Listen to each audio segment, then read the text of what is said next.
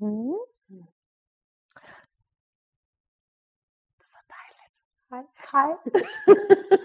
jeg er så glad for, at vi kan sidde her. Mm. Og jeg har glædet mig rigtig meget til at møde dig. Ja. Og jeg glæder mig rigtig meget til at høre om din fortælling. Jeg har jo fulgt med i dine fortællinger på sidelinjen, Mm. fordi du også er super aktiv på Instagram. Ja, det er blevet. Ja. Øhm, så jeg ved lidt, men der er også rigtig meget, jeg ikke ved. Og jeg glæder mig rigtig meget til at, at møde fortællingen fra Mm. dig og høre om i dag, hvor du er med, med alt det, du har oplevet. Ja. Har du lyst til at fortælle lidt om, hvad du hedder? Ja. Og sådan lige, så vi får lidt af din mondæne... Ja. Ris mig op. mm. Jamen, øhm, jeg har faktisk lige skiftet navn. Tillykke med det. Tak. Det er en del af min rejse. Øhm, jeg hedder, arbejder med det, jeg laver hele tiden. Med børn og kvinder og moderskabet. Så jeg hjemmepasser mine to drenge. Og øhm, så arbejder jeg som fødselsvidne, fødselscoach, jeg er psykomotorisk terapeut fra tidligere tilbage i livet, så jeg arbejder øhm, meget sådan kropsligt og arbejder øh, med mange kvinder i forhold til at forløse deres fødselstraumer. Mm. Øhm, ja, det, det er sådan lidt oprids af, hvad jeg laver lige nu. Mm. Hvor du er lige nu. Ja. hvor gammel er din, øh, hvor, der, hvor gammel er dine to sønner? Så Pelle, han 17. december bliver han tre år her i år, 2020. Mm. Mm. Og Elo, han er et år og tre måneder. Mm. Jeg mødte ham lige. Ja, du mødte ham. Så nuttet Ja, og taler allerede. ja. Ja. Hans første ord var gravko, Ja. da han var 10 måneder. øhm, Mm. ja, og nu taler han bare Mm. ret meget. Det er ret vildt. Mm. Øhm, jeg har sådan, jeg tror nærmest indgangen til den her historie kunne være, at Elo er en kriger. Ja. Ja, Er han en han, kriger? han er en kriger. Han ser jo meget blid ud af en kriger at være. Ja, men han er en meget viljestærk kriger. mm-hmm. Altså, han, øhm, du mødte ham i et meget blidt lille øjeblik. Ja, jeg blev virkelig inviteret Ja, med. det gjorde du. Ja. ja. Mm-hmm. Det var nok, fordi du havde et pendul om halsen. og din aura. Fedt.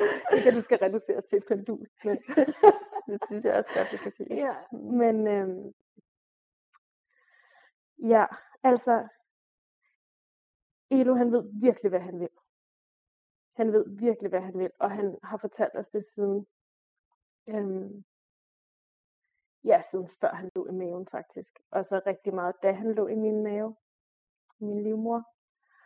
Øh, og det er bare den kvalitet i ham, jeg kan se, der virkelig skinner igennem nu, fordi han tvivler ikke på, at han har ret, og at han har lov, og at han må være præcis den, han er med alt, hvad han har. Og han er bare virkelig en kraftfuld øh, lille løve.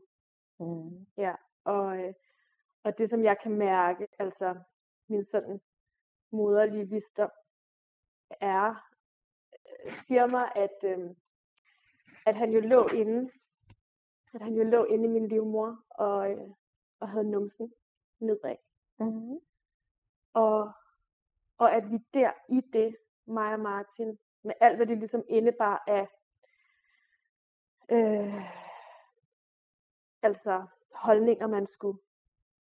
Vi blev bekendte med om, hvor farligt det er for et barn at blive født med numsen nedad. Øh, at vi ligesom viklede, skulle, skulle, vi skulle grave dybt og vikle os ud af alt den øh, læring og viden, der har læret sig i systemet og i de fleste mennesker og kultur, at sædefødsel er farligt, Mm-hmm. og at man for alt i verden skal undgå det, og man skal prøve at få et fremmed menneske, øh, man skal få en tid på hospitalet, og så skal man få et fremmed menneske til at udefra vende sit barn om, øh, efter man har fået noget medicin, øh, der skal hjælpe en med at slappe af i den her fuldstændig unaturlige situation. Og med alle de risiko, der efterfølgende jo så kan være ved, at man vender et barn Øhm, Ja, for det er jo ikke helt, det er ikke risikofrit. det er nemlig ikke Nej, risikofrit. det er det ikke. Nej. Øhm, så jeg var i en del af min graviditet, var jeg, var jeg henne hos altså systemets jordmødre. Og fik så heldigvis viklet mig ud af det igen. Og jo tættere jeg kom på, på fødslen, den sidste del af min graviditet var hvad, en vild graviditet, kan man sige, hvor der så ikke var nogen med, der, nogen autoriteter ud over mig selv. Øhm. Men så det Elo lærte os, mens han lå inde i maven, var, at vi skulle bare lytte, altså vi skulle lytte til ham, vi skulle lytte til, at han havde en visdom og en intention med at ligge, som han lå. Og vi skulle ikke forsøge at vende ham, selvom at kulturen og dogmet siger, at det skal du. Vanerne. Vanerne. Øhm, du faktisk nærmest sætter dit barns liv på spil, hvis du ønsker at føde en sædfødsel vaginalt. Så jeg kan bare se, fordi vi netop lyttede til Elo der, da han lå derinde, og jeg talte rigtig meget med ham. Jeg hørte ham sige til mig flere gange, mor det er okay, bare rolig, ja, alt skal nok gå godt. Det var bare det, jeg blev ved med at høre på et meget intuitivt plan, selvfølgelig. Øhm, Mm. men jeg snakkede meget med ham. Mere med ham end med læger og jordmødre, som blev ved med at kalde mig ind til samtaler, som jeg så pænt takkede nej til. Så det er bare den kvalitet, jeg kan se i Elo nu. At han, han godt ved, at han er på rette sted. Og at når han siger noget, så bliver der lyttet. Altså det har han virkelig en tillid til. Ja, så det, er først, det kan jeg bare se i ham nu. Ja. øhm, og så, øhm, så lærte han mig jo også, altså, hvad jeg ligesom har praktiseret i mange år siden jeg i gåseøjne vågnede øhm, til virkeligheden, eller sandheden. Øh, hvordan det at bære ham ind i mig, og så vælge at føde frit uden for systemet. Hvordan det øh, bare var det største, den største, øh, hvad hedder det på dansk, men teaching, altså den største Læring. læring tak, Ja. i at give slip, i fuldstændig at have tillid til, at der er en større visdom, der er en kropslig intelligens, mor baby som en enhed føder hinanden bedst. Der er ikke nogen, der er ikke nogen uden for dig, der ved bedre, hvordan du føder din egen baby.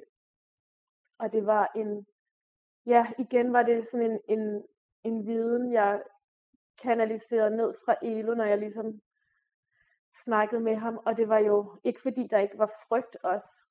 Der var masser af frygt i forhold til at træffe øh, så radikalt et valg og, og føde en, en, øh, en baby med numse først hjemme, som man jo altid har gjort, men som efterhånden så er blevet et radikalt valg. øhm, men at tage 100% ansvar for mit liv og for Elus liv og vores families liv og, og øh, ja, så den læring i fuldstændig at tillid øh, til. Den, Ja. Mm, Hvordan, øh, hvordan øvede du dig i at lytte til tilliden i stedet for frygten? Fordi jeg, jeg tænker, at du har i hvert fald, altså hver gang man, man går en lille smule uden for sporet, Mm. og, øh, og gør noget, som andre måske ikke helt forstår, så kan man jo godt blive mødt med, det ved jeg, at kvinder, der bare øh, vælger stille og roligt at føde hjemme, Mm. hvor barnet ligger med hovedet nedad, og de får en, en jordmor fra hospitalet ud, at Mm. de bliver, selv de, den gruppe bliver mødt af Mm. ekstremt meget, øh, øh, jeg vil ikke sige modstand, men måske frygt, altså sådan Ja. nogle sætninger som, hvordan tør du, ja. og det, Øh, er du ikke bange for, at der sker mm. noget med Mm. babyen? Mm. Og, og man kan få at vide, at så er det jo på eget ansvar. Ja. Hvordan, hvordan håndterede du øh, at blive mødt af frygt, Mm. og måske også din egen frygt? Ja. Øhm. Ja, altså frygten blev plantet i mig, da jeg var øh, i til en workshop fyldt med dulager og jordmødre. Jeg var den eneste gravid. Og, øh, og det var fuldstændig øh, uden intention, øh, bevidst intention om at skabe frygt, men der mærkede de jordmødre, at, øh, at mit barn lå med numsen nedad. Og så blev det ligesom bare sat i gang. Øhm, så til at starte med, håndterede jeg ikke frygten på, på min egen måde. Der gik jeg med på, at når så skal jeg lave spinning baby, så skal jeg stå på hovedet hver dag. Så skal Martin øh, til at lave rebose på mig hver dag, og så skal jeg ind til den jordmor, der kan lave vendingsforsøg, og så skal jeg have røgelse på min lille tog hver aften, og det var så stressende. Øhm, og så var det det, gik op for mig, hvor, hvor, hvor usund en tilstand det var at være i, i den frygt. Og jeg vidste, det påvirkede min baby, og det tog mit nærvær væk fra Pelle. Øhm. Så det blev en meget indre rejse og refleksion. Måden jeg håndterede frygten på. Jeg begyndte at konsultere andre kvinder, der havde født hjemme med numsen nedad. Øh, hørte deres historier, som var super smukke og frygtløse, og begyndte at jeg bare associere mig med, med en helt anden cirkel af kvinder, end jeg havde gjort før. Øhm, også meget online. Ja, det er mit For- næste spørgsmål. Hvor fandt du det Ja. Nå, men altså, øhm,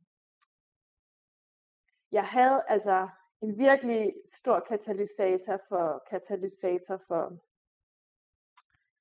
for at være i tilliden frem for frygten, øh, var det den kvinde, øh, sådan hands-off fødselsvidne, øh, veninde, som jeg havde med til min fødsel. Det var meget essentielt at have en søster med på sidelinjen, som ikke dømte mig, og som fuldstændig stoler på fødslen og kroppen.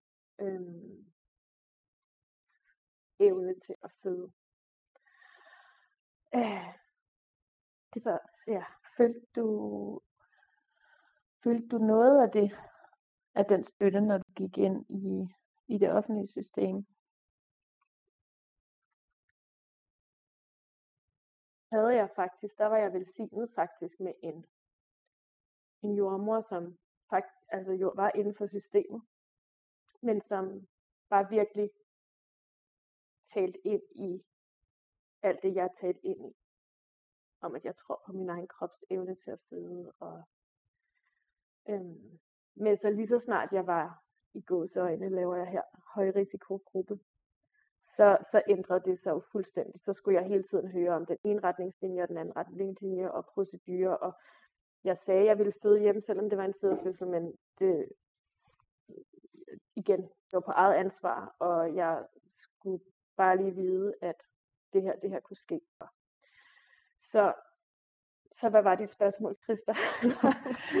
Mødte du noget, tilliden i noget tillid noget sted? Fordi vi roder jo netop Ja. rundt med, hvordan finder vi styrke? ja. Og jeg byder mærke i, at du Mm. siger, at du fandt en søster, Mm. hvor du Ja. mærkede den tillid. Mm. Og jeg er jo jeg er nysgerrig på, hvor vi finder, Ja. hvor vi finder den. Ikke? Hvordan ser det ud? Finder søsterskabet. Mm. Ja. Øhm, så jeg fandt det i hende. Jeg havde det allerede i hende. Øhm, og så fandt jeg det online gennem Free Birth Society. En gruppe af radikale, stærke kvinder, som føder frit hele verden over. Og begyndte at lytte til, ja, begyndte at lytte til kvinder, der, der føder øhm, efter kejsersnit, som føder efter dybe traumer skabt af systemet og hospitalsvæsenet, og simpelthen ender med at lade det traume blive øh, transformeret til sin egen kraft og styrke, hvilket også er det, der skete for mig. Jeg havde min første fødsel endte ret traumatisk, fandt jeg ud af. Det tog et stykke tid, før jeg helt kunne indse og anerkende, at det faktisk var meget traumatisk. Så det var også først, da, da jeg virkelig fandt en, en gruppe af søstre der, der kunne være med til at pakke hele den første fødselshistorie ud på et helt andet plan end, ja, altså, som, som, som ser fødsel med andre øjne, et, man kan sige et andet paradigme, og jeg føler også, det er det, som jeg blev en del af i min anden graviditet og fødsel. Det, var, det er et paradigmeskifte, og, og det er det, jeg også ser systemet og jordmødre, som har så gode intentioner, men som er en del af systemet. Øhm, de ryster i bukserne, mærker jeg, øh, når man øh, når man træder udenfor, og når man begynder at stille spørgsmålstegn ved alt det, der, øh, der bliver gjort ved kvinder. Øhm, så jeg, jeg er bare virkelig begyndt, øh, nu ved jeg ikke, nu, nu fabler jeg bare. jeg, jeg håber, der er en rød tråd. Jamen, det, det, det er der, det er der 100%. Okay, det er jeg sidder bare sådan en jeg mente, for jeg vil mega gerne høre om det skifte, du havde med ja. din første fødsel. For mm. det er jo mm. så interessant, at, at, at du kan have en oplevelse af faktisk ikke at, at være at være i kontakt ja. med det traume, og så mm. lige pludselig kunne komme i kontakt mm. med det traume. Ja. Hvordan vil, vil, du, vil du beskrive mm. lidt af, ja. af din rejse med det? Ja. Altså jeg kunne ikke fortælle om fødslen uden at græde. Øh, og ikke sådan en lykkelig tårer græde. Så det var jo et ret stort tegn på, at der var noget, der skulle behandles. Men, men øh, jeg var ikke, altså selvom jeg har fantastiske veninder og familie og så videre, så er der bare ikke øh, forståelsen for, hvordan man er med en kvinde i postpartum-tiden. Altså, hvad end det er en traume eller en powerfødsel. Så, så når jeg fortalte min historie, så var det jo ikke øh, sådan helt omkring den indre verden, så var det det meget sådan lineære, hvad det var, der skete og så videre. Og meget hurtigt er alt fokus jo på barnet. Så, så det var først, da, det var først, da jeg blev gravid med Elo. Øh, inde i hans graviditet, at, øh, at det gik op for mig, Særligt da jeg så fandt ud af, at han var sæde. Det var ligesom på, det var meget på grund af det, at healingen skete, fordi der vidste jeg bare, da jeg hørte, hvordan de føder med numse først fødsler. Der vidste jeg bare, at jeg kan ikke træde ind og føde mit barn på de præmisser. Under ingen omstændigheder. Øhm, og jeg begyndte at arbejde med en øh, jordmor, som også er kropsterapeut. Også en ret meget ud af systemet jordmor. I hvert fald en, som også kan være kritisk. Mm. Mm. Hvor går du hen lige nu? Ja, hvor går jeg hen lige nu? Det er mere fordi... Jamen, jeg tænker så, hvad ja. sker der med din krop lige nu? Der skete et eller andet. Ja, der skete noget. Ja.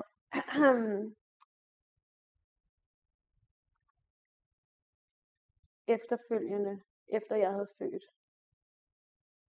blev meldt til systemet for at være en uansvarlig forældre. Efter du havde født anden gang? Ja. Mm. Og at den jordmor blev mistænkt for at have været med til min fødsel. Mm. Hvilket hun ikke var. Men hun havde arbejdet med mig i min graviditet. Mm. Slet ikke som jordmor, men som en, der behandler, altså hjælper med mit traume. Så det var bare det. Jeg blev simpelthen lige nervøs for, om systemet lyttede med ja. i den her historie. Hvad kan, hvad hvad kan, kan vi overhovedet tillade os at ja. sige? Hvad må jeg sige? Ja. Hvad kan der ske? Kan hun komme i fare? Ja. Hun har jo ikke gjort andet end at øhm, støtte mig. Mm. Øhm, Ja, det er så vildt, at Ja. selvom at vi to Ja. sidder her og har ja, al den beskyttelse rundt om os, som vi skal Ja. bruge, al den frihed, så er vi Ja. stadigvæk nødt til Ja. at, at passe på. ja. Der, ja, jeg, der mist, jeg mistede lige lidt af, af magien, da jeg lige øh, trådte ind i den der Ja. øhm, systemets jernhånd, fordi det også var den jernhånd, jeg mærkede, da jeg havde Elo inde i maven, at de simpelthen styrer os, særligt gravide kvinder. Fødslen for en kvinde er det største, mest transformerende ildshow, man kan gå igennem. Det er den største power, du kan besidde, og det kan vi ikke have. Vi kan ikke i et patriarkalt samfund have kvinder, der bliver for stærke. Så derfor styrer vi dem, når de bliver gravide, fordi der, har, der er der blevet skabt så meget frygt, at kvinder overgiver deres kroppe og babyer og fødsler. Øh, de overgiver deres relation til babyen, til systemet, fordi systemet vil os det bedste. De, øh, dem har vi behov for. Vi kan ikke føde uden dem. Det er det, vi har lært. Mm. Øhm, Og så stod du lige pludselig der og var gravid med Ja. nummer to og tænkte, jeg kan ikke gå derind og Ja. overgive noget som helst. Fordi at jeg vidste, og jeg, jeg kan huske, jeg snakkede, jeg, jeg ringede faktisk til en, en læge udenom hendes, uden for hendes professionstid, Mm. øh, fordi hun vidste en masse om sædfødsler. Hun kunne på ingen måde anbefale mig at føde hjemme. Det var meget farligt. 2% af alle øh, børn, der bliver født med numsen, først dør. Men det det, er også, altså, øh, jamen dem, der bliver født med numsen hedder jo, for det første er det 5 procent, der i terminsperioden har Ja. numsen nedad, ja. Ja. og af dem bliver næsten alle ved. Altså, så vi er jo nede i et tal, som er så forsvindende lille, at det faktisk ikke findes. Og de tal, de måler på, er fuldstændig medikaliserede Ja, øh, fødsler. i systemet. Ja. Fordi jeg gad godt lave en undersøgelse af, hvor mange sædefødsels free births, der har overlevet. Mm-hmm. Jeg siger ikke, at alle har overlevet. Nej. Men når man vælger at føde frit og i sin egen kraft, så tager man ansvar for sit eget liv og for sin babys liv, og for øh, muligheden for at dø. Risikoen, som altid er der. Ja, som er i alle fødsler, som er der hver gang vi går uden for en dør. Hver gang vi sætter os ind i en bil, så er der risiko for at dø. Øhm, når vi har en pandemi, Mm-hmm. i gåsøjne måske, Mm-hmm. så er der risiko for at dø. Øhm, og det er som om vi ikke, vi må ikke eje døden. Altså, vi må ikke, øhm, den skal vi frygte. For alt i verden skal vi undgå at dø, nærmest så meget, at vi ikke kan leve. Nå, men så det valgte jeg i hvert fald at gå imod. Det er skide Øhm, sætte ord på. ja, det er. ja. Øhm, Det er derfor, vi sidder her. Ja, ja, er det. Og fordi det var jo det at lytte til andre kvinders kraftfulde fødsler. Desværre skal mange gå igennem en traumatisk første fødsel, før de finder deres power til at gå igennem anden, men jeg har også mødt kvinder nu, der føder totalt i power i deres første fødsel. Øhm, og det er så smukt, og det er så fantastisk, og det er der søsterskabet kan ske og opstå. Altså, når vi kan støtte hinanden i de her sådan riter, overgangsriter, der er øhm, i livet, og forstå vigtigheden af dem, støtte hinanden uden at skulle bekæmpe og være jaloux. Og det var det, jeg fandt i det online community. Og, og jo mere man jo så taler åbent om det, jo mere rækker folk ud. Så nu udvides mit netværk af kraftfulde kvinder, også her på den danske jord. Og det er jo bare helt fantastisk. Ja. Jeg tror, det var det, vi snakkede om på et tidspunkt, ikke? Jo. Søsterskabet. Jo, vi snakker rigtig meget om selskabet, og, og det med, og det sjove var, at vi begge to lige blev fanget i sådan en, hvad kan vi tillade os Ja. at sige? Ja. Fordi det er nemlig øh, det fængsel, som man havner i på et eller andet Mm. tidspunkt, og som er så svært at gøre sig fri Ja. af, hvad tør jeg egentlig sige? Og så snart vi begynder at tale op, vi møder ja. rigtig meget. Altså det har jeg jo også gjort i både mit professionelle liv, men også Mm. mit, i mit moderskab har jeg også mødt ekstremt meget modstand og frygt Mm. og, og, og folk, der ikke vil mig det bedste. Mm. Øh, og jeg kan godt forstå, hvorfor det tager noget tid at tale op og, Ja. og sige højt, hvor man Ja. står. Men jeg, jeg har ligesom dig, Ja. når du først er synlig, og når du ikke er Mm. bange mere, Mm. så er det meget nemmere med søsterskabet, fordi Mm. så kan de andre også få øje på os. Ja. Jeg tror også, det er derfor, jeg har fulgt dig noget tid Ja. på Instagram, fordi Ja. du netop har sådan, du rejste op, og så Ja. blev du rigtig stor. Ja. og så var det, hold da ferie, hvad Ja. sker der derovre? Der er fuld af kraft. Ja. Ja.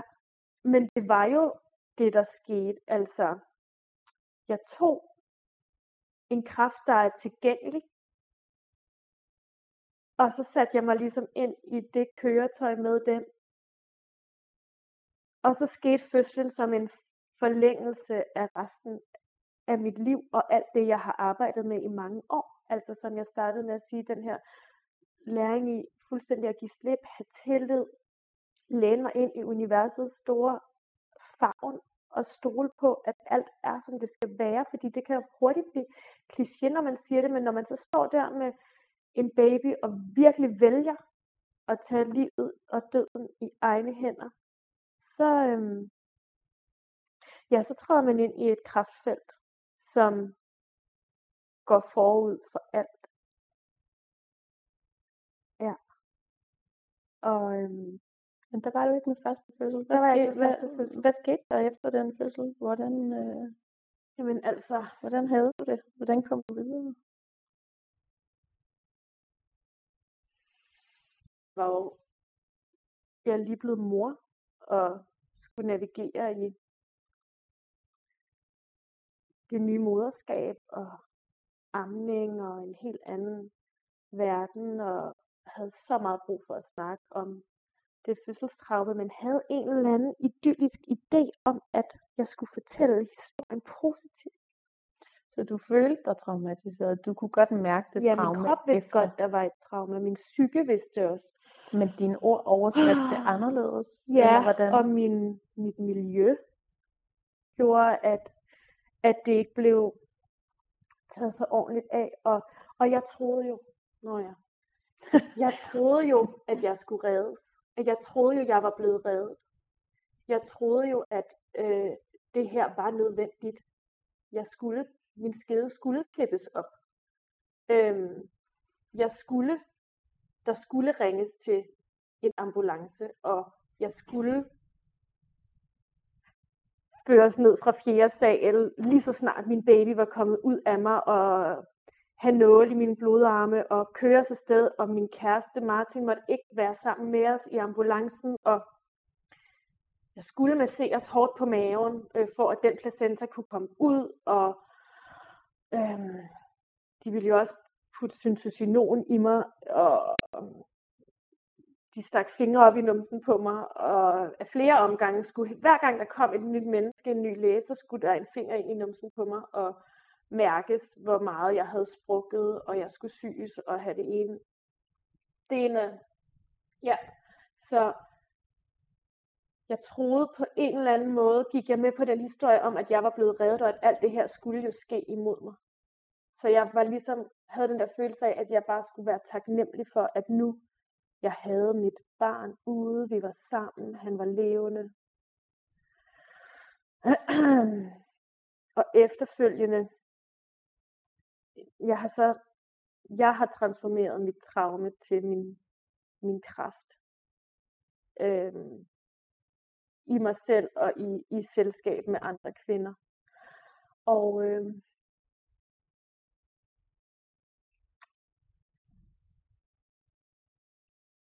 skal jeg tager tråden.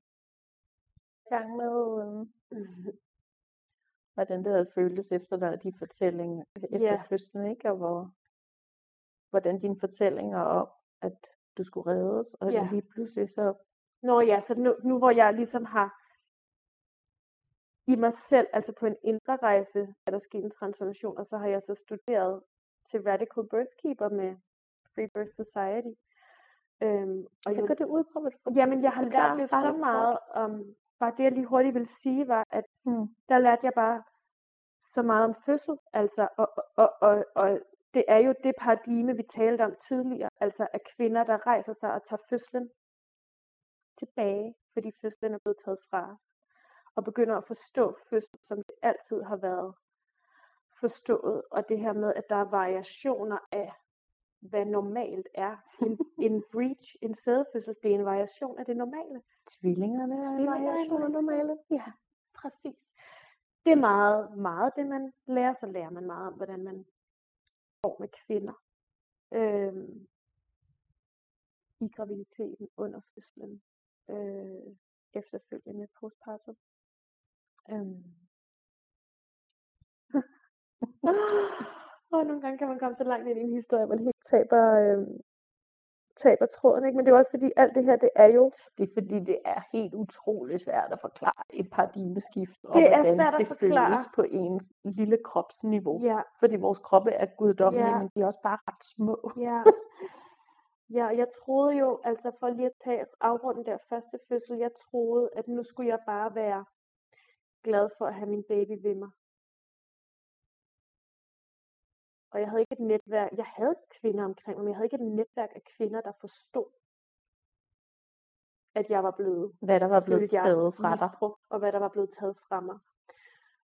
Nå jo, det er netop jo i min egen intuition, men også af kvinder der lærte er, at jamen, og det kan du jo sikkert også tale med om, altså at hjertelyden falder ofte, når barnet kommer ned på bækkenbunden. Mm. Og så er der sådan en,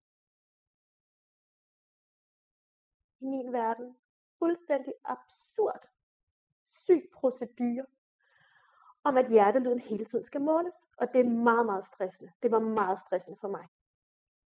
At hjertelyden hele tiden skulle måles i pressefasen, som jeg slet ikke følte, jeg var i. Jeg havde ikke pressefasen. Mm. Så jeg havde coached pushing. Mm. Det var forfærdeligt. Ja. Øhm, men jeg troede jo, at mit barn var ved at dø. Mm. Det tror jeg ikke nu. Jeg tror ikke, mit barn var ved at dø. Det er i hvert fald sjovt, at når, øh, altså i, med den erfaring, jeg har, ikke? Mm. og jeg sidder også lige politisk lige nu, hvor jeg var meget efter lige, hvor meget jeg, Ja. jeg har lyttet i min tid som Mm. jordmor. Men nu er jeg færdig med at være jordmor, Ja, så kan jeg godt Tillykke. det. Øh, at den måde, man lytter hjertelyd på, er jo også at tjekke ind med moren og ikke stresse ja. hende. Jo Ja. mere stresset en mor er, Ja. jo værre situation har du. Mm. Og jeg vil sige, de 10-12 år, jeg har taget imod børn i hjemmet, Mm. der har der været en baby, der havde brug for starthjælp. Mm. Så spørgsmålet er, hvor meget frygt vi selv kommer med.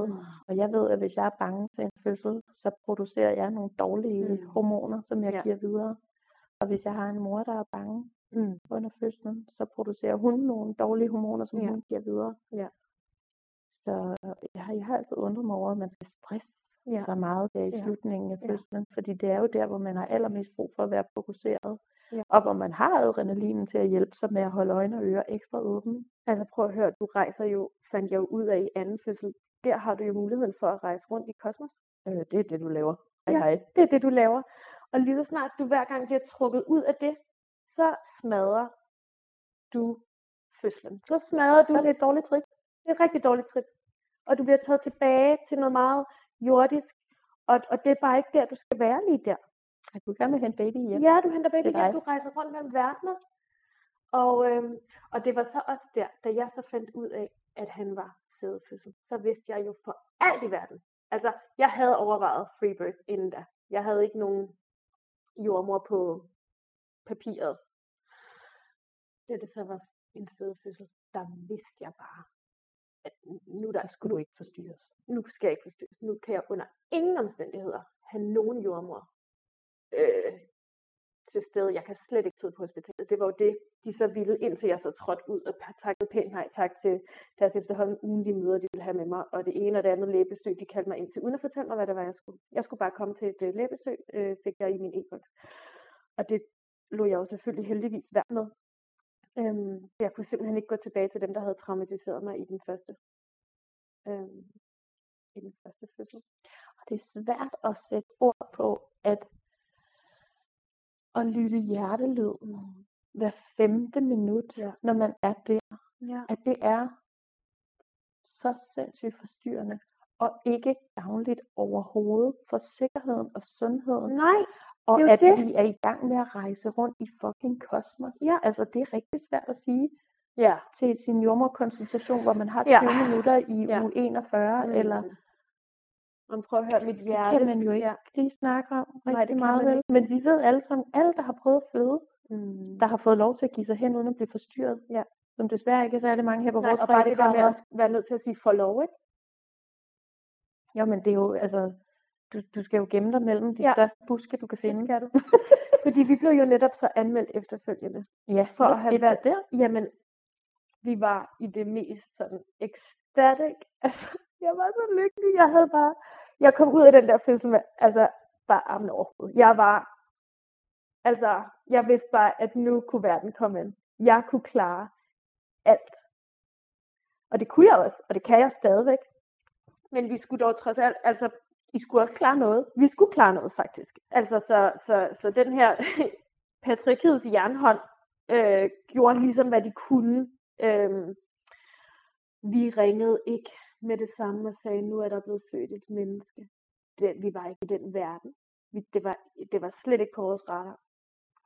Øhm, så det blev vi så øh, til at starte med. Og Vi ringede en, 36 timer efter. man har jo en uge at indberette en fødsel, Nå, hvis men- man har født selv. Er det rigtigt? Fordi Ja. det, øh, det, var, det var det, de startede med at anklage os for. Og vi fik en indberetning. Selv en, en jordmor har efter en øh, hjemmefødsel rigtigt? 72 timer. Det er jo sygt. Nå, det er der så meget værd i, i, i, i det system. Øhm, ja, så Martin ringede, og så var de bare sådan, hvad har vi? Øhm, så I, i passer slet ikke ind i vores system. Vi ved slet ikke, hvordan vi skal håndtere det her, sagde de. I passer slet ikke ind i vores system. Og Martin fik sådan lidt kæk måske så. Gud, hvor er vi glade for det.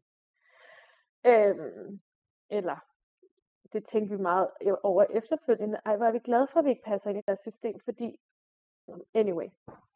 Øhm, ja, systemet kunne ikke håndtere en kvinde, der havde født frit. Hverken i deres computer eller i dem selv, fordi jeg har så efterfølgende kunne se i min øh, e-journal der, hvor mange møder der har været, og vi har været på lægekonferencer hos den allerhøjeste embedslæge.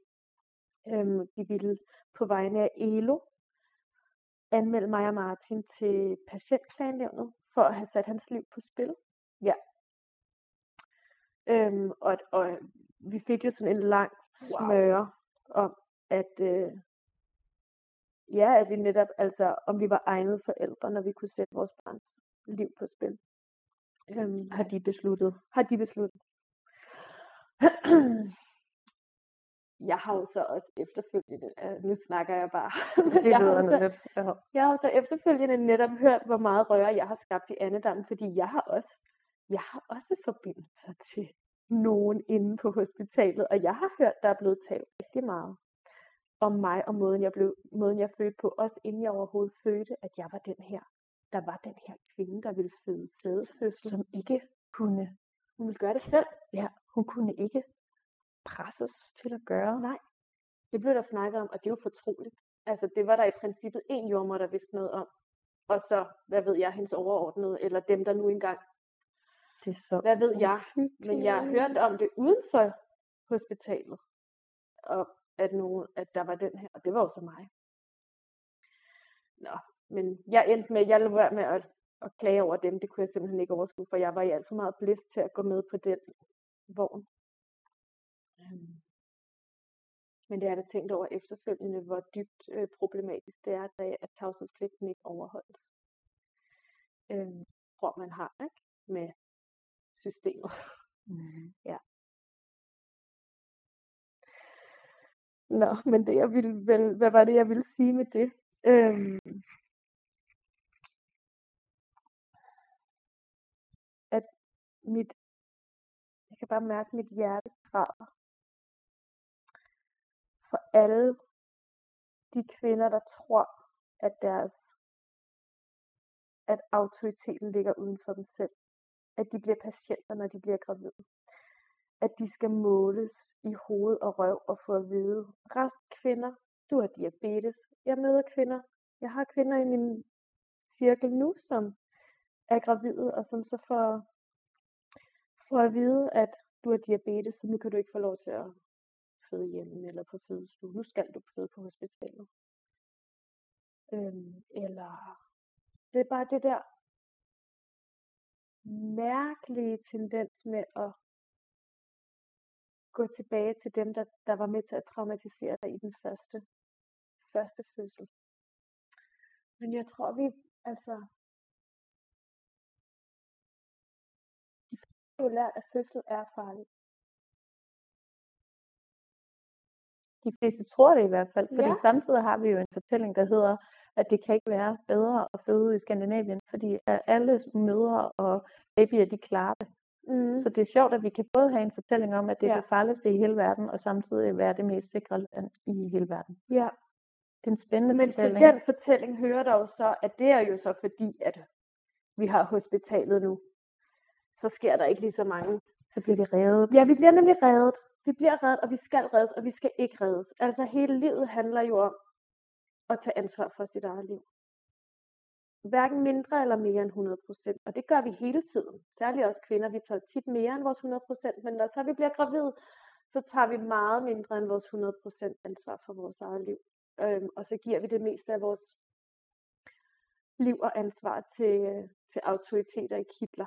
Og så tror vi, at vores fødsel er sikker.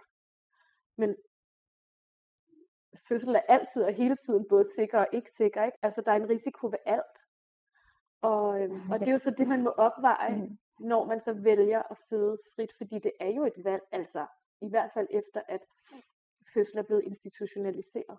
Så er det så et valg at gå uden for institutionen. Ikke? Men øhm, ja, før, der var det jo bare det mest naturlige. Men man kan sige, Ja. det der er det sjove, og det som er virkelig illustrativt ved, ved din fortælling, det er jo, ja, det kan godt være, at vi har lavet os rykke ind i en institution, men det er jo alt sammen op i vores hoved. Ja. Det det, det er den, man, den, kan, den, den kan jeg godt lide at tro på. Ikke? Mm. Du, kan, du kan forandre paradigmet i dine tanker. Ja. Det er et spørgsmål om point of view. Ja. Men det er det ikke. Fordi dit eksempel er så smukt til at vise, Mm. ja, du forandrer det. Jamen, jeg føder hjemme selv. Det er det, jeg har brug for. Jeg har ikke brug for nogen forstyrrelser.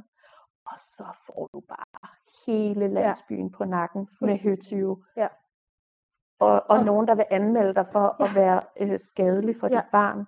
Og ved du hvad jeg for, altså min far han var så stolt, altså han var bare på det, han var, han var nok, altså ja, han var, han var så stolt, men ellers så var meget kommentarerne, øhm, ej hvor var du heldig, der ikke skete noget. Det var godt, der ikke skete noget, var.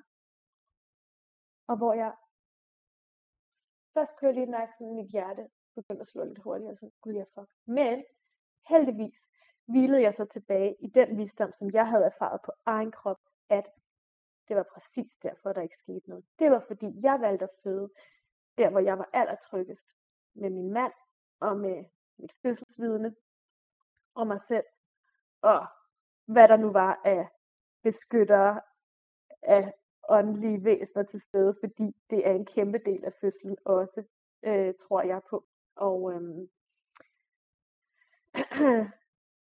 ja, havde jeg, for jeg kunne jo se så, hvad deres procedure var. Det fik jeg at vide i, i diverse mails fra dem om, at der skulle måles hjertelyd hvert 15 minut, og øh, der skulle en elektrode op i barnets numse, og det var jo, altså det er jo med høj belysning, og det, det var ikke engang på en fødestue, det var så et operationslokale med en børnelæge, og den her læge, som tillader kvinder at føde vaginalt på hans hospital, når det er sædefødsel. Der de fleste bliver jo bare altså skemalagt til øh, aborter, ikke? Nej, ikke aborter. Kejsersnit. Kejsersnit. Ja. Mm. ja, man rapporterer jo på et eller andet noget ud af sig der, planlagt. Men øhm, nej. Men øhm, slip of tongue. Mm. Men ja, så i hvert fald, så vidste jeg jo bare, da jeg var høj risiko, så var jeg bare sådan, fuck det officielle. Fuck systemet, alle deres procedurer og retningslinjer, jeg går ind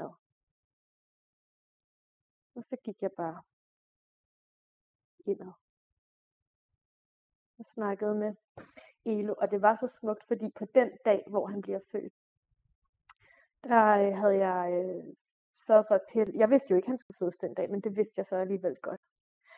Men så jeg havde fået pille ud til mine forældre, og jeg havde pakket en taske med tandbørster. Det var første gang, han skulle sove ude. Øhm, men meningen var, hvis jeg skulle komme og hente ham om aftenen, så ham med hjem igen. Men øh, mit morinstinkt havde, havde luret den. Ja, så, jeg, og så havde jeg fået en doula-veninde til at komme forbi og gav mig bare den vildeste oxytocin-massage. Altså, ej. Og så gik jeg ned og badede i havet med hende. Og 40 minutter efter gik fødslen i gang. Og det sjove var, det kender du sikkert også så til. Hvad er det for en mekanisme? Altså, for jeg hører om næsten fra alle mine veninder, fødslen går i gang, og man second guesser sig selv hele tiden. Altså, et Ja. godt stykke ind i fødslen. Ja. Men sådan, Det kan blive meget værre. ja, jeg er højgravid. i, i Ja, igen. ja, det kan ikke, ej, det er ikke fødslen, der er gået i gang. Det er nok bare nogle Mm. plukvinger, eller hvad Mm. pokker det er, men... Og, Jeg tror, man- der er sådan lidt ja. anticipation anxiety, og Ja. er det virkelig nu? Ej, det Ja, nej, det kan ikke være nu, men man er helt højgravid, og man er tæt på, at det skulle egentlig være, men nej, de der, det jeg mærker der, det kan ikke, det, nej, nej, det er ikke fødslen, der er i gang. Mm. Men altså, fra jeg mærkede den allerførste følelse, til jeg havde ham i min arm, der gik der maks 4 timer. Og min første fødsel havde været over 30. Øhm, og, og, og anden fødsel er jo tit hurtigere. Men jeg, men jeg giver også meget kado til, at jeg bare var derhjemme i min egen trygge rammer, og jeg kunne virkelig være i mit instinkt. Det jeg vil sige faktisk, nu kan jeg huske det, det var, at jeg, havde, jeg lavede den her ceremoni. Jeg havde et fødselsalter derhjemme, som jeg havde haft i lang tid, og danset og bevæget mig i det her fødselsspace, og ligesom skabte det her rum, som jeg så vidste, jeg kunne træde ind i den dag, jeg skulle føde. Øhm, og hvor han, fordi jeg, jeg havde den frygt, men hvad nu hvis han dør? Det er jo det, alle siger til mig, hvad nu hvis han dør? Og så sagde han, og det hørte jeg altså nærmest med hans ord. Altså der var, der var en stemme, der talte til mig der. Han sagde, mor kan du tage ansvaret? Jeg ved, du kan tage ansvar for mit liv. Kan du også tage ansvar for min død? Og så begyndte jeg bare at græde. Åh, så det var jo... Øhm, det er bare så magisk, og samtidig så jordisk, ikke? Mm. øhm, og det er bare fuldstændig sandt, Mm. at jeg hørte ham bare sige det. Mm. Og det er jo det, vi hele tiden bliver kaldet ind til. Ja. Som mennesker her på Ja. jorden. Vi del, det er det, vi deler. Ja. Vi bliver født, og vi dør. Ja. Det er det, vi deler. Mm. Og kunne, kan vi tage ansvar? Ja, jeg kan godt tage ansvar for mit Ja. eget dejlige Ja. kaosliv, men Ja. kan du også tage ansvar for det, det næste liv, du skaber? Ja. Ej, hvor vil man bare gerne undgå at, at blive stillet til spørgsmål. Ja. Man vil undgå det så meget, at man går helt ud af sig selv. Ikke? Mm. Og når man så kommer hjem, så er man bare så stærk. Jamen ja. Så er der altså ikke nogen, der kan dele med noget. Nej. Det er jo der guldet ligger. Ikke? Mm. Ja, det er jo det. Så har man, så har man set lyset og mærket sandheden, og øhm, så kan Pet tiden komme kompliceret. Så er det jo bare, åh ja, jamen, vi skal bare leve, og så skal vi have det godt. Og så går det lidt op og ned. Og, Ja. og på et eller andet tidspunkt, så er vi færdige med at være Ja. her. Det er også okay. Men der er jo virkelig en tendens i samfundet døden er farlig. At, Den er i hvert fald bare væk. Også. ja, men, men lige nu er den jo ekstremt nærværende Ja, i forhold til, da. ja, men, men folk render med, med mundbind og plastik foran det ene og det andet, og tør ikke røre ved hinanden, fordi vi må ikke dø. Men vi må så meget ikke dø, at vi glemmer at leve. Og vi må så meget, vores barn må så meget ikke dø, at vi glemmer at føde. Altså, Ej, wow. Ja. Ups. ja. Så, Og bare det er levende, så skal vi være taknemmelige. ja. Ja. Hmm. Men altså, jeg vil sige, mit morskab, moderskab her, og det ved jeg jo også fra dig, og det ved jeg fra rigtig mange andre kvinder, altså det vækker jo en til at stille spørgsmålstegn ved det ene og det andet, og ved institutionerne og alle idéerne om sundhed og hvad vores børn skal igennem og udsættes for og institutionaliseres ind i og og når man så er en kvinde, der træffer radikale valg, som det åbenbart er. Det åbenbart er at føde selv og beholde sine børn hos sig selv og alt muligt andet. Mm. så er man bare anderledes, og så bliver man stillet spørgsmålstegn ved, hvis folk tør, ikke? Øh, hvis du skulle sige noget til andre kvinder, mm. som mærker den frygt for at træffe nogle valg, som kan føles mm. radikale. Hvad mm. skulle det, hvad skulle det være?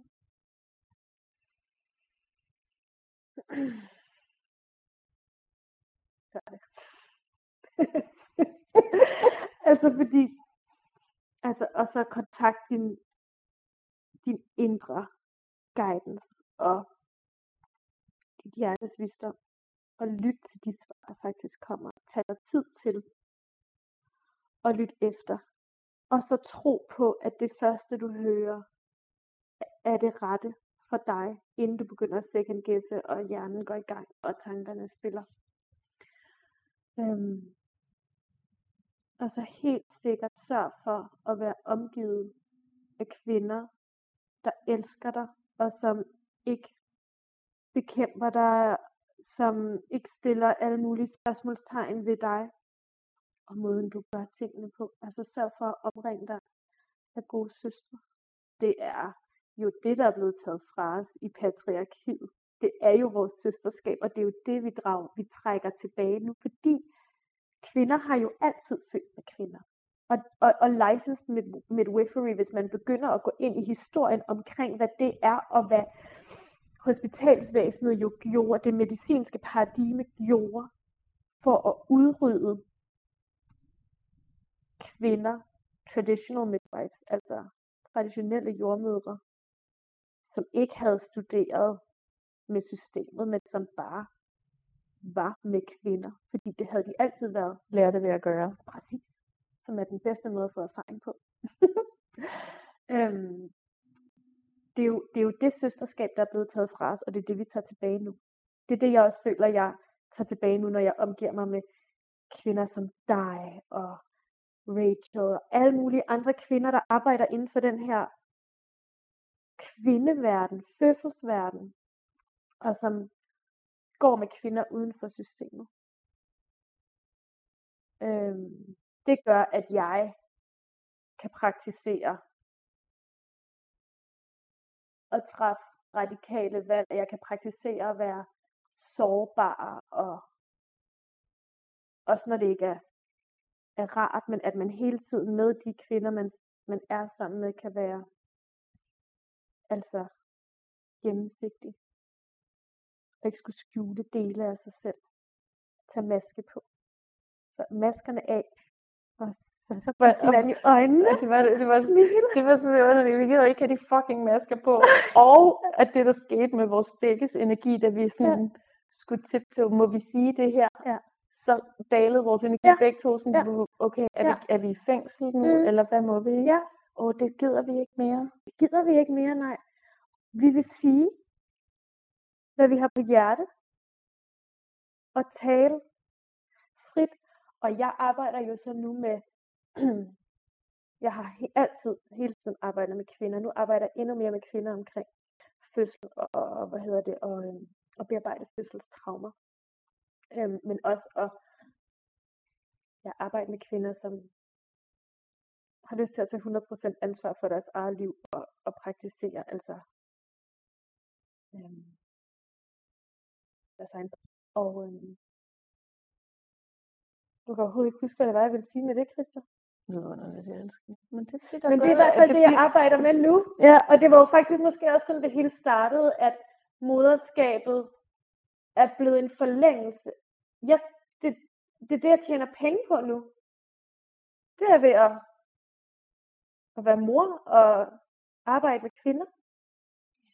Øhm, og jeg, jeg har erfaret på egen krop, hvad, hvad et fødselstraume kan gøre. Og så kan man jo kigge, skal man jo kigge det fødselstraume i øjnene. Øhm, tage ansvar.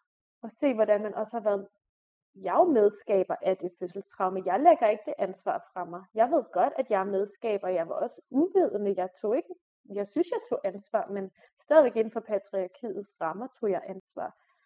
Nu er det på et helt andet plan. Øhm, men så man kan sørge for, at det ikke skal ske for en igen. Altså, kig på, hvad er det for nogle mønstre og ting i mit, altså, han ubevidste strategier og handlemåder, der gjorde, at jeg havnede i den situation. Bring lys på det. Og så virkelig sørge for, at det traume ikke sker for mig igen. Og det er derfor, mit hjerte græder lidt, når jeg netop ser kvinder gøre det igen og igen og igen, fordi de er så godhjertede og stoler på systemet, at der er en autoritet uden for mig selv, som ved bedre. Ja. Mm. Det har jeg så fundet ud af, at der ikke er. Det er noget andet, men Ja, du ved bedst om dig. ja og prøv at høre, det er jo ikke fordi, at hospitalet er dårligt at have, men lad os bruge dem, når de er nødvendige. De er ikke nødvendige i de fleste fødsler overhovedet. Nej, det er det, der er så. De, de, de skal være der til en emergency 100%, men, men, men øhm, der er jo så bare blevet lavet nogle procedurer, der gør, at næsten alle fødsler bliver en eller anden form for emergency. Så er barnet for lille, så er det for stort, så er du for tyk, så er du for lille, Så er du for gammel. så er du for gammel, så har du for meget Så har du født for mange børn. så har du født for mange børn. Vi lavede et kejsersnit på dig første gang, så det er vi nødt til også at gøre anden gang. Dit barn ligger forkert. Altså, at alt bliver en, en Du har for mange børn i maven. Du har for mange børn i maven, den er der også. Mm. Ja. Og så Ja. var det slet ikke så farligt, når det kom til stykket. Nej, nej. Og selvfølgelig, altså Mm. som vi også siger, selvfølgelig er der en risiko. Men jeg vil så sige, okay, det jeg gjorde, altså du spurgte, hvis jeg havde et råd til kvinder, der skulle træffe radikale valg, og der er særligt nok måske inden for fødsel i den her kontekst. Mm. Jeg sørgede for at udsætte mig selv for en masse perspektiver i min anden fødsel. Jeg troede, jeg var radikal ved at vælge en hjemmefødsel med en Men privat det jordmor. var du også Det var jeg gang. så også første gang. Mm. Øh, men, men, øh, men jeg sørgede for at få en masse perspektiver. Og jeg, og jeg arbejdede, og altså jeg havde også øh, coaching med Free Birth Society. Som så er det, jeg selv er med til at praktisere nu. Mm. Øhm, og, og det, altså, det at sørge for at få andre perspektiver på en sædfødsel, på en free birth versus en fødsel i systemet, det gjorde, at jeg også turde virkelig at ville ind i det valg. Og så vidste jeg, at hospitalet ikke var mere end syv minutter væk. Hvis, Mm. hvis det skulle blive en emergency, så vidste jeg, at så ville jeg kalde dem ind. Jeg tjekkede ind med mig selv undervejs hele tiden i fødslen. Særligt i starten, mens jeg stadigvæk var på jorden. Og jeg sådan, har jeg, brug, har jeg brug for en jordmor? Kunne jeg gøre det her? For jeg havde fået at vide, at det var mega farligt. Kunne jeg gøre det her med, med andre lige nu? Og- jeg blev bare ved med at få svar. Nej, nej. Og så kunne jeg overgive mig. Og så bruger jeg altså lydhealing i mine fødsler. Min Ja, kæreste er er lydhealer. Det er da også smart. Det kan lyde på mange måder, ikke? Ja. Men øhm, ja, altså det er virkelig smertestillende. Jeg kunne nærmest ikke være i en det uden Martins lydhealing. Det er selvfølgelig også, fordi jeg selvfølgelig er vant til det. Ikke? Det, lyder Det startede med, at han fjernede mine menstruationssmerter, som Mm. var meget kraftfulde. Mm. Dem har jeg ikke med. Mm. Øhm, ja, og brugt harmonium, og det bruger jeg også med kvinder nu. Jeg er faktisk begyndt at, at, at arbejde med kvinder, i, der er gravid og synes er fri i graviditeten. Så man er fri i sin stemme og i sin krop under fødslen. Fordi jeg bare gjorde det selv så meget, altså, og virkelig bare, ja, igen erfaret, hvor, hvor kraftfuldt det er ikke at være hæmmet i sin stemme. Mm. Jeg er næsten lyst til at brøle nu. Ja.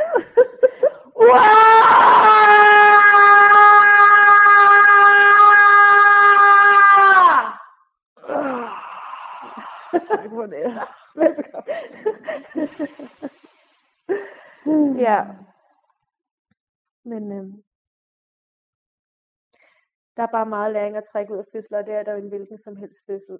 Altså, og øh, når jeg nu arbejder med kvinder, der har dybe traumer, altså, hvad jeg ikke hører, der sker med kvinder på hospitaler, det er, jeg arbejder lige, nej, det ved jeg ikke, om jeg skal sige. Må godt gå den vej? Mm, måske skal vi faktisk til at stoppe. Ja, skal vi ikke gøre det? Ja, så vi kunne... Start i power. Vi kunne... Eller slut i power. Slut i power. Og start i power. start i power. Ja, ja. ja. Øhm, det er jo det gode ved fødsler, ikke? Det er jo sådan en, det er en evighed. Jeg har sådan, ej, jeg har sådan en masse eksempler, jeg har lyst til at bringe på bordet. Men, Ja. men for, for dem, der lytter med, Ja. attention, så tænker jeg, at det her det er Ja. vidunderligt, Ja. et vidunderligt øh, slutbrøl. Ja. Og, Gifter for lifetime, ikke? jo. Fede. Frit og vildt. Mm. Udtæmmet. I sit eget instinkt. Så vidunderligt. Ja. Tusind tak for dine vidunderlige, vidunderlige fortællinger. Jeg elsker, hvordan de sådan knopskyder i alle retninger. Ja, det er gør de. smukt. Ja, men det er helt genialt. Men det er jo, som du siger, altså, ja, er jo sådan, er, bare gyldig, og den fortsætter. Mm. ikke? Mm. Den, man bliver hele tiden født af alle de erfaringer, der, Mm. der Ja. opstod og opstår. Ja. Vidunderligt. Ja. Men tak fordi du ville høre min historie. tak for at fortælle. Ja. Mm.